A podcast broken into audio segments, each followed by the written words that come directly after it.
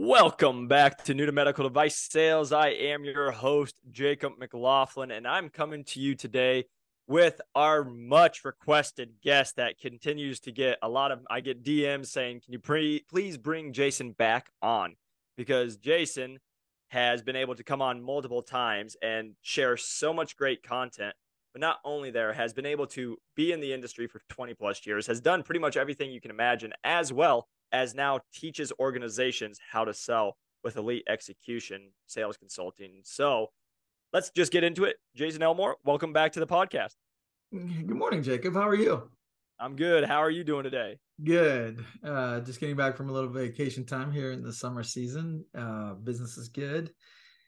Uh, but you and I were talking there. There are a couple of trends in the industry this week, so let's just do a quick catch up this week. Uh, just generally speaking, yeah, there's been some layoffs Yep. um, in the bigger companies, right? There's been some reorganizations. Yep. Um, in the startup world, uh, the rise in inflation rates, the the interesting things that are going on in the economy have caused some of the venture capital companies to pull back uh, on some of their funding for some startups. So we've seen some down rounds. So for those of you who aren't familiar with that term, uh, startup companies are obviously going through multiple rounds of funding and trying to raise money.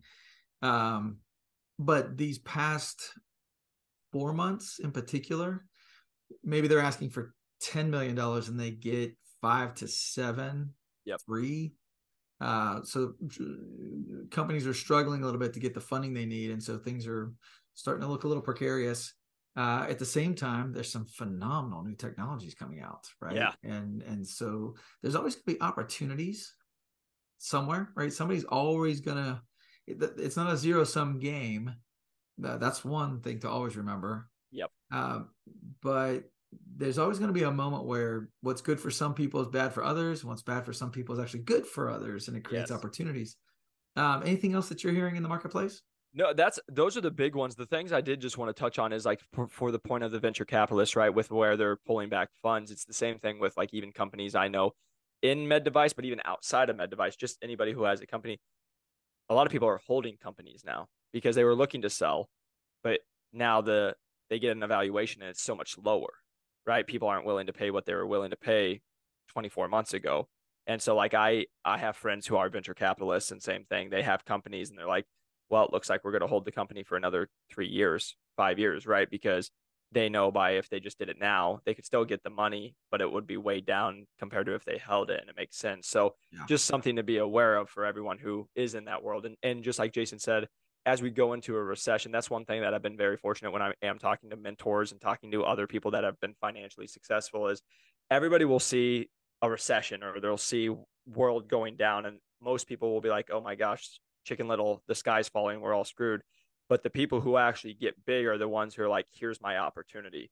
What does the world need right now at this moment that we can go and capitalize in? Or is there something we can do better at this moment that is placed for this world? And that's where I've seen so many and had so many conversations of you see these massive companies. A lot of these massive companies were made during uh, recessions and those times yeah. because they went and were able to be able to get it going during that time. And then when things came back, they were ready to go and it just grew even faster and stronger. Yeah. Um seeing the same thing, right? Uh when the market's down, that's a buying opportunity for, yep. for some people, right? And they come out stronger on the back end. Well, uh, in any of these cases, uh, in any of these situations, it's never been more important for salespeople to drive revenue, whether it's to save the company, whether it's to save their job, uh, hold their job, right? This is a good time to be performing well. And if you're a um, if you're a fan of the Challenger sale, you'll know that that that book was written based on findings during the 2008 financial crisis. When everybody else was struggling, there were a group of people who were succeeding. Yep. And so, obviously, the point of this podcast is to help people succeed. So let's take a look at something here today. I love it. Um, specifically, we want to talk about selling with clinical data. Um, some people are selling capital, some people are selling commodities. Yes. Uh, but very often the clinical data is important to the customer, right? Uh, medical devices go to market and they have to get FDA approval and they have to do clinical trials. And so these companies are funding millions and millions of dollars in research. unfortunately, many times as sales reps, they're not showing anybody that research. Yeah. yep. like the company spent the money, the CEO is pulling his hair out because you know we spent all this money to get this great data and it's not being communicated. Yep. So there, there are a couple of realities there. Um, there's a, there's a couple dilemmas. The doctors do want to see the data. Yep. But when you talk to them, they're not necessarily excited, impressed, or happy with the way they've been presented the data in the past, yep. which is giving the wrong signal to the market, to our sales reps who are misreading the signal and thinking they don't want to see the data. And they're telling they don't bosses, care. They yep. don't want to see the data. Yes, they do, but they need you to do it a better way. So let's talk about that a couple things. Yeah. Um, we talked earlier about the adoption curve. Um, innovators will jump on something simply because it's new and they will go first early adopters will jump on something because it's new and it's going to give them an advantage in the marketplace, which is why they're willing to put up with your product when it only has one or two year data and the bugs aren't worked out and you don't you have maybe a code but you don't have insurance coverage. Okay. But the the the early majority and the rest of the mainstream market really does want you to answer five questions. Is it safe? Is it effective? Is it easy to use with broad applications? Is it durable? You know, is this going to last or is this going to flame out? And finally, is it financially feasible? Okay. If you know those five questions, you are way ahead of the game. And this is the key to selling with clinical data. Okay. Those five questions are, are asked about pretty much all products, not just med tech, oh, yep. pharma, but pretty much all products. We, we as consumers always want to see that.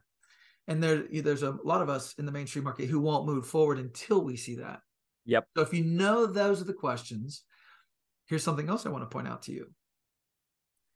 Every medical device that comes to market, every company, you know, creating those those devices does their research in that sequence I just described.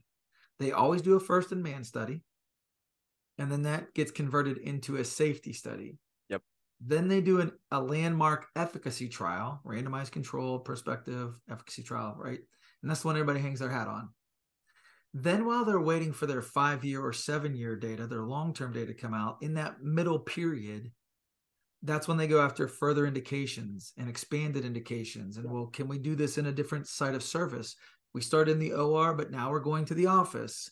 Um, yep. We started out with people ages 45 to 60. Now we're expanding down to age 30, or um, yep. maybe we're going after pediatric indications for this product. Um, in spine, maybe we're going after more levels. And, you know, we start out in lumbar, now we're in thoracic. And th- there's just all these other things that companies will do to try to expand their market. Yep. That's where you see those kind of studies. Um, and then return to work and those type of things and then finally you you get your code and you get your coverage and you know you get financially feasible. Okay so if you know that's the case you're ahead of the game again. Yep. you know the five questions. And you know that every company in med tech does studies in that sequence. Let me unlock the last piece of it for you. Physicians receive training through journal clubs and other things and research that they have to do as part of their their residency and their training they're taught how to present clinical studies. When they go up on the podium at meetings they present clinical data a certain way. Well wouldn't you like to know how to do that? Because yeah. when you do it that way they perk up and they go jacob how, you know how do you how do you know how to do that? Because you're doing it the way we do it right? I was going to say now you're talking their language. Correct. That's exactly right so I want to give our audience that opportunity today. Okay. Yep. The second thing is this physicians when you when you leave them papers or you you know you present them papers and they do ask hey can i get a copy of that they really do read them now these are people who do not have time so you say well how did they have time to read that well they break study down very quickly because of what i'm about to show your audience okay mm-hmm. so let's yep. go there let me share my screen real quick all right and you guys, why why Jason's doing that? That I just hope like in this first five ten minutes that you guys are seeing the value when I tell you that Jason's a true expert what he just told you, what goes on and how they do their studies, I can sit here and tell you most reps never know that. I can say that because I didn't know 100% that was how they do every single part of the study. So, again, you guys, this is a learning opportunity for myself as well, just being with an expert like Jason. So, I, I really hope you guys are taking these notes and you guys go back and listen to this because you want to be a true expert. This is literally what Jason does for his life. He teaches people how to be really good at sales. And we just were talking about a lot of the successes he's been having with a lot of current customers. And so I just hope you guys know the gym you're getting right now. So make sure that you continue to take notes and listen. Speaking of which, if uh, if your audience reaches out, I will gladly give them this uh, thing that we've put together here. This is free, and and they're welcome to it. But this is called effective communication with clinical literature. Okay, this is something I've developed and that I teach in my classes. And we're gonna what we're gonna do is we're gonna go through these nine questions, explain them, and then we're gonna go look at a specific example. I'm gonna bring up uh, the Thomé paper from one of my clients that looks at spine. So everybody knows that there's body language. We're not going to talk about that, but you know, seven percent of your message is is attitude. It, it's not so much what you say, but how you say it. Set that aside. When we're looking at clinical studies in particular, you need to know that you're going to break down a clinical paper looking for these things. That's how you can go fast and skim it because you know what you're looking for and you know where to find it. And you know that you're going to present this to your physician. So then we'll take a look at Thomé and break it down, but we'll keep this very simple. Here are the questions you want to ask. First of all, every question, every study ever done was done to answer a question. So state the question what question was this paper trying to you know, answer? So Dr. Thomé is trying to answer the question: Is Barricaid effective? Dr. Jones was trying to establish: Is this safe? Dr. Alec was, you know, trying to demonstrate that this was actually effective in these patients and, and that we could do it in this amount of time. Whatever the question is, always state the question. Every clinical study ever was done to answer a question. So state the question. State the author. So in this case, Dr. Thomé is getting first billing. But make a note, sometimes at teaching institutions, the very influential, world renowned person isn't first. They're dealing with residents, and the residents are doing the grunt work for this particular trial or the study. And so the world renowned person will put their name last. So it's important that you work with your company and important you work with your research team and figure out who's who in these papers. Who's the big name? Yep. Who's the world renowned person? And maybe there's four or five of them that are worth noting because sometimes the power of the paper is in the name. Who was yes. who was associated with that paper? Who are the investigators? All right. State the purpose. So the question is one thing, but the purpose is another thing. The purpose is usually in the title. So here we have annular, annular closures and lumbar discectomies for prevention of reherniation. Okay. So the purpose is a little bit different than the question. The question is, is it safe? Is it effective? Yep. Is it easy to use? But a purpose is a little more formal and it's usually in the title. All right. Sometimes it'll be comparative. Uh, sometimes it'll be the landmark. Uh, sometimes it'll be investigational.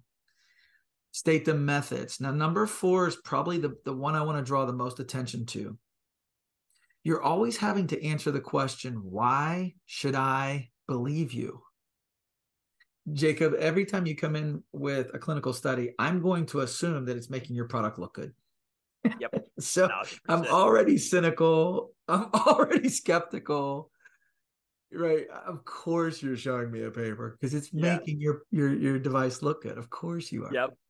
Okay. So you have to acknowledge that right up front.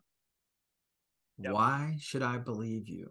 Well, the answer is because of the methods. Look at how we did the study yep. prospective versus retrospective, randomized, controlled, double blinded.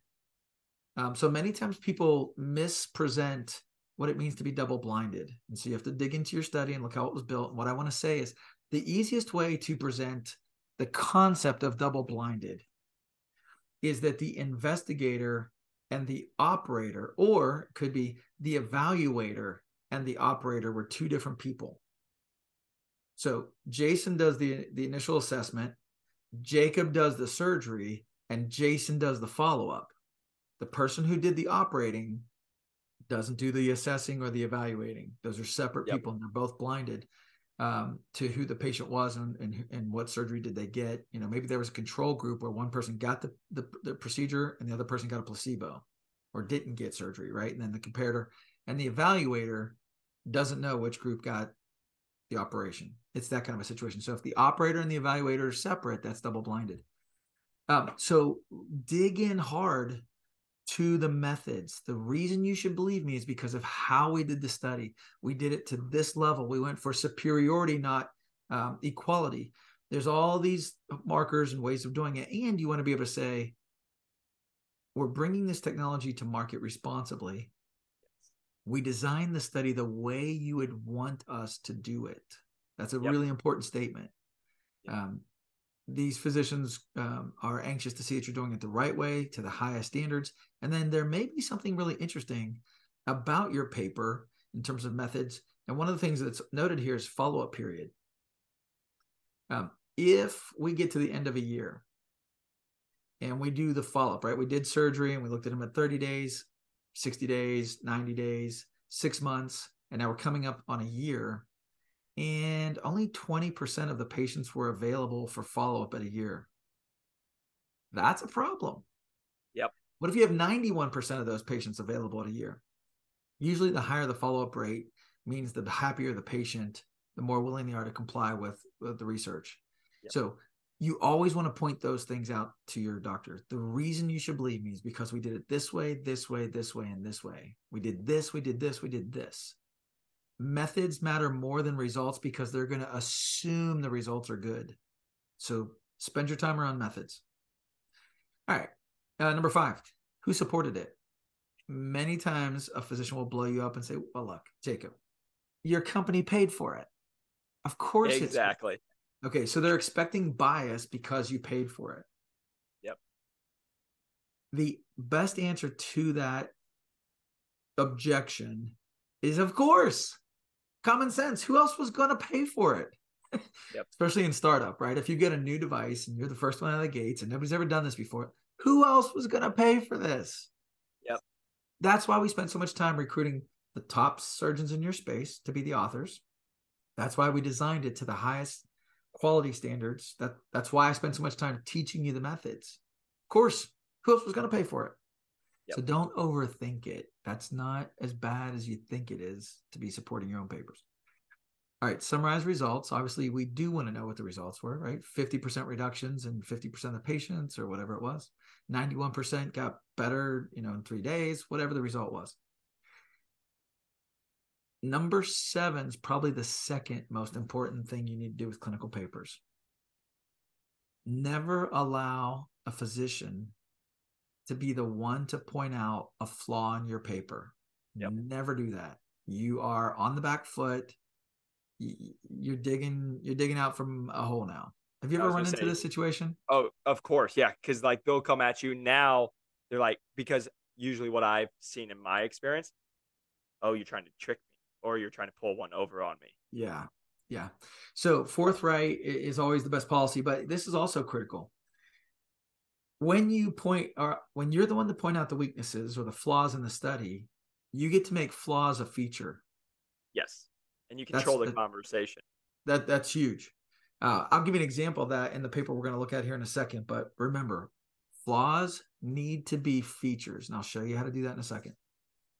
Provocative facts. Um, every study has a little something that's really provocative. So find it, point it out. Uh, you know, you want an aha moment it's it's, it's op- there's opportunities there.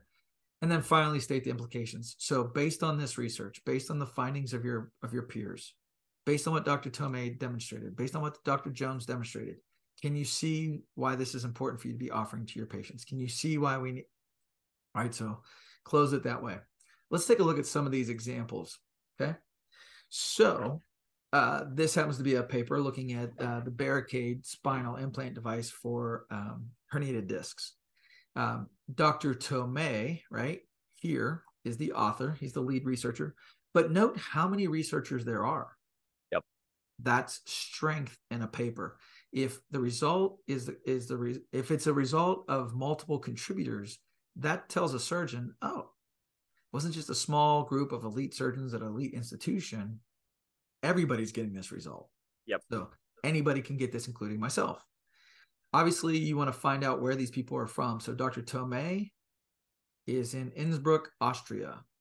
You want to know where that person is. And so that's always listed. All these authors are listed in a corresponding note here. The date, the journal matters. So here, this is the spine journal. So some journals are more uh, prestigious than others. and You want to make a note of, of the journal, where it is. And obviously, you want to note the date. So this is 2018. Um, specifically you always get an abstract summary. So that's what's here at the bottom. If you want a quick note and a quick like okay what's this about? What am i going to be looking for? Why should i read this paper? It's summarized here in the abstract. So a couple things to note about this paper. The design. This is a multi-center randomized superiority trial. And that's very very interesting. Um, when you go for superiority you're putting all the chips on the table you're not saying hey we're, we're going to be as good as you're saying we we have to achieve really high marks and we got to be much better than it's, it's a totally different game. And so this particular company paid for this research and it's prospective. So you, you don't get to claim it on the back end. You have to claim it on the front end. You have to go in thinking no i really think we can outperform everything else and this company managed to do it. Um, the outcome measures are all here. Two year follow up uh, endpoints. That's great. The size of the study, so the N. Now, this study had a control group. So there were 276 patients that got the implant and 278 that did not. That's a very large study. And so when we talk about p-values and statistical significance, always always make a note of it. How many patients did we need to achieve statistical significance? And, and in surgery in particular, it's 20, 30, 50, maybe 100 in pharmaceuticals it can be thousands like yep. 1000 2000 3000 patients just, just to show like a 5% difference between this and something else. But in surgery with implants typically it's a much much lower number. It's less than 100 so to see a, a study here with over 500 patients point that out. That's huge. That's strength. You you strengthened your paper. So i've got a lot of um, contributing surgeons a lot of patients a very good statistical analysis is about to happen here. So make sure you're pointing all those things out. Um, this paper had a flaw. I want to get there really quickly to bring this to the attention. Let me see where I can find it.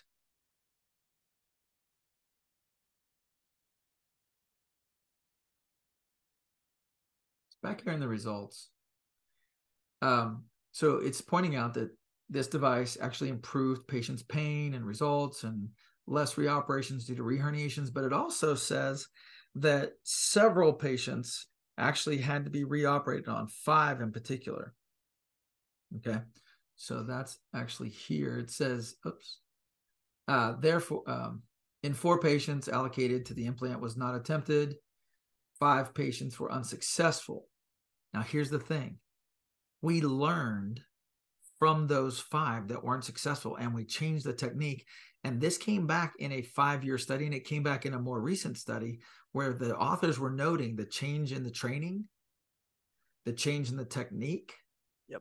And this is where you get to say hey we learned some things here. We learned that you have to do it this way. You have to be careful of this angle. You have to be careful of this size. You have to be careful of this patient profile. Um, in this case it had to do with some osteoporosis and some other in, in, indicators but you can honestly go to your customer that you're in front of right now and say, hey, we learned from this. So you take your flaw and turn it into a feature. Yep. Okay. Now, in this paper, they also have something that's super helpful. And, and if it's there, make sure you touch on it. At the end of this paper, in the discussion section where they're talking about the implications, they also state that when comparing patient outcomes from sites where the principal investigator reported financial relationship with the study sponsor versus those with no relationship, there were no differences in the study conclusions. So, among those authors, some of them were being supported and some of them were not. There was no difference between the two. So, going back to that thing of financial support and oh, your company supported it, there can be a lot of things in these papers like that. There's also in the discussion sections some of those intriguing and, and, and unique points that we talked about earlier Those are all in here, and you should find them, highlight them. Now, one thing to note um, you are not allowed to give uh, papers, like if you have it printed and you give it to a doctor, it cannot be highlighted. You cannot circle anything. You can't mark it up in any way. Yep. But for your own sake and to be effective in those two to three minutes that you're going to get, you should mark it up. And then what I do is at the top, you can see here, I've written Jason's copy. And they say, Hey, can I get a copy of that? And say, Actually, as you can see, this is my copy. But yes, I will get you a clean copy. So I've gone in, I've highlighted, I've marked it all up, I've numbered it. I have seven or eight things I want to talk about that. And I have one, two, three, four, and I go through until I've hit all eight. Mine's all marked up and it's got my name on it. And so I can say, yes, I, I'm actually going to get you this paper, but as you can see, this this is my copy. I will get you a clean one. And so you don't get yourself in trouble because that there are rules against that. You cannot mark them up and then leave behind. That's problematic. So just to review, articulate the question: Why did they do this study? What question they were, were they trying to solve? Were the authors of significance? Point them out. What was the purpose of this particular study? State the methods. Why should I believe you? If you sponsored the paper, don't be afraid of that. Summarize the results very quickly and succinctly. Be the one to point out the flaws. Make sure they become features. State the provocative facts. You know, what did they do and why did they do it that way? And, and were there some interesting patients that, the, and, and did the authors say something interesting in the discussion? And then finally, tie it all back. So what? So what? Yep. You just spent two minutes introducing this, but so what? And the last thing you always want to do, and this is a big miss, when you walk out from this meeting, my only question when we get to the car is going to be this Did you get any commitments out of that surgeon? Yep. You took time to present new information, you took time to teach them something, but did you get any commitments for anything? Did they commit to offering your product to a new patient population? Did they uh, agree to go to do more training so they change their site of service? Did, like, did you get any commitments to any activity based on those couple minutes where you shared that new information? We said this earlier. Physicians actually do want to see the data. Yep. They're not real excited about the way we as med tech reps are presenting it all the time, right? They're not impressed. And so they're giving us the vibe that they don't want to see data, but that's not true. When you do it this way, you will make a tremendous impression. And you'll be surprised at the discussion that you start. It usually turns into a really healthy discussion, and then you yep. can ask for commitment. Yep. So, um, this uh, worksheet is free. You guys can uh, reach out to me and, and ask for it. Um, and then if you want to take the opportunity to go through a paper like okay let's go Let, let's let's get together let's let's break down a paper really quickly and see what you've got and then go out there and actually use it use the papers i love that and I, again guys this is the thing me and jason talk about this off air just like how willing he is to continue to come in and help you guys. And you know every time he gets a gets people reaching out he'll send me a screenshot. And we just love seeing being able to help people. And that's what this has all been about. And so uh, again like we always tell you, I hope this episode, if you guys are a rep in the industry, and just remember, if you're not a rep in the industry, you will be, and how you could be able to transition and be able to use this as a leverage point as you're going through that interview process of understanding what we always say do the job to get the job. And if you can understand and be able to talk to certain things, it can help you stand out. So I just hope you guys know how special we are and how, how lucky we are to have someone so special like Jason to be able to come on this podcast spend his time to give you guys this valuable tips that he literally gets paid to do and that he's giving it to you guys free and then when you guys reach out to him he actually will get on a call with you so i really hope you guys do take what he's saying to heart and really utilize the resources because he is an expert that is able to go as you guys can see because i learned several things on that podcast today and i was taking notes on my phone so i just hope you guys were taking notes as well because it's only to help you so again jason thank you because that was awesome yeah, yeah, and I do want to double down on something you said earlier. I, I love your audience. Uh, the text messages that we get and the DMs we get on LinkedIn that we trade back and forth, like, um, I really do appreciate people who are striving to get into this industry. They're working hard. They're hustling. And then uh, the other thing is, we're talking to a lot of people who are already in. Like they just yes. broke in and they and they're starting to learn some stuff, and this is helping them in the field. And they're sending you and me messages like, "I did it!" Like I, you know, So uh, keep sending those messages. Those are hugely encouraging to both of us, and we love it. We love it. And this is the thing I always just tell you guys because the number one thing I've heard, and I actually just had a talk with one of our course members. They're actually going with a giant W 2 uh, company that everybody knows. And then it was actually a distributorship. And then they're like, well, I should, of course, go with the big company because it's got the best. And that was where we had a real honest conversation is don't get fooled. And I'm not saying that they're not great trainings, but don't get fooled just because somebody has a lot of money and there's a lot of resources that you're going to get this amazing training of being the best sales rep in the world. Because just like anything, they can fall short. Like I, I have always been transparent as like my first several weeks in the industry, my field sales trainer was nowhere, right? The person who's supposed to be coaching me in that aspect, right? So the reason I'm just always saying that is because so many people will be like, oh, I only can go to the big, big dogs and the big companies, and that's the only place I'm going to actually get it. And what you just saw is like Jason's working with medtech startups with smaller companies, but the training he's giving them is these big companies. I can sit here and tell you are not teaching what Jason just said. And that's what can help you stand out. And it goes back to my whole reason I'm saying this to you guys is my whole time on this podcast, why we made this podcast is I've always wanted you guys to break in and have the most success. And if you're willing to put in the work and willing to go do it, this is something that can change your life. And if you're willing to put in the time, you can continue to be the best version of you. And that's what Jason is continuing to do here is being able to show you guys how to actually be really successful at selling, how to actually be able to stand out against other people and how to have a successful career so you can and go achieve what you want. Because again, like you said, we love getting the messages, but I wanted to state that just because you guys are going to, there's these different companies, don't don't get in your head that one company is way better than another company because of the sales, right?